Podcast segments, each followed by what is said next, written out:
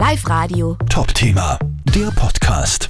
Sophia Polkon, aber zwei goldene Medaillen um den Hals. Die Klassikerfrage ist natürlich schon verarbeitet. Kannst du es schon fassen, dass es äh, jetzt Wirklichkeit ist oder bist du da immer im Prozess, wo du sagst, das gibt es ja nicht, ist noch immer ein Traum oder wie geht es da? Ähm, nein, also ich habe das noch immer nicht realisiert.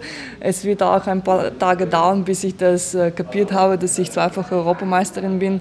Und ich glaube, das ist auch normal, dass ich ein bisschen Zeit jetzt brauche nach so einer langen acht Tagen und nach so vielen Matches. Was war stressiger, die Spiele oder jetzt das Feiern danach oder die vielen Gratulationen irgendwie beantworten? Was ist da stressiger oder stärker?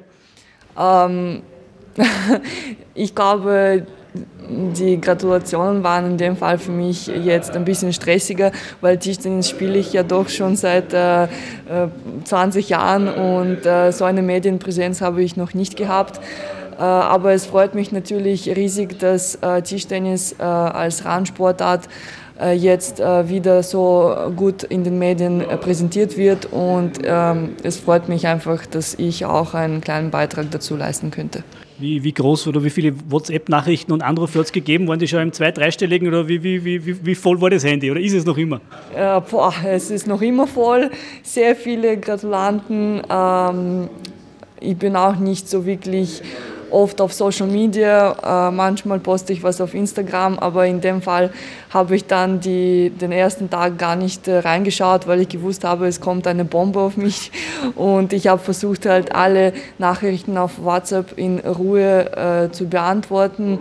Und ich möchte mich auch bei allen Gratulanten bedanken für die Unterstützung und wirklich, es freut mich riesig, dass, äh, dass so viele mir geschrieben haben. Wie viele Nachrichten waren das? Waren die nur zählbar? Was war da für eine Ziffer? Weil bei WhatsApp kennen wir die Ziffer. Wie welche war da?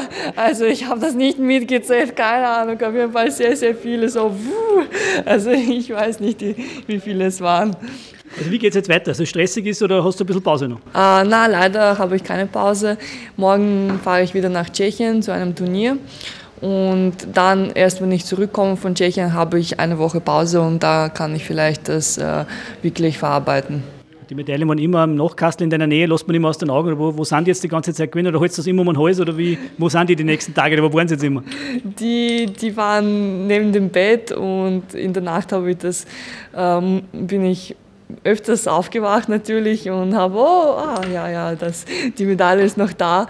Und ähm, wir waren ja auch am Montag im, noch in München, ich mit meinem Mann, weil wir Hochzeitstag gehabt haben. Und wir haben die Medaille natürlich mit im Rucksack gehabt. Wir haben sie nicht aus der Auge gelassen. Ich habe immer die Angst, dass sie eh noch da sind, dass man immer nur einen Blick drauf wirft. Wo kommen sie zu Hause hin? Gibt es schon einen Ehrenplatz oder weißt du, was du hin wirst? Oder wo, wo ein besonderer Platz? Wo kommen sie hin? Äh, die, also die bekommen sicher einen besonderen Platz. Ich habe äh, sowieso ähm, meine alle EM-Medaillen sind natürlich besonderes und, und, haben einen besonderen Platz, aber, aber die, die, diese EM bleibt für mich äh, für immer in Erinnerung und äh, da müssen wir noch was basteln für, für die Medaillen. Wird der Mann dann eingespannt? Bist du der Bastler in der Familie, oder? Ja, ja, er ist der Bastler in der Familie. Super, Sophia, ich danke dir. Dankeschön. Live Radio. Top-Thema, der Podcast.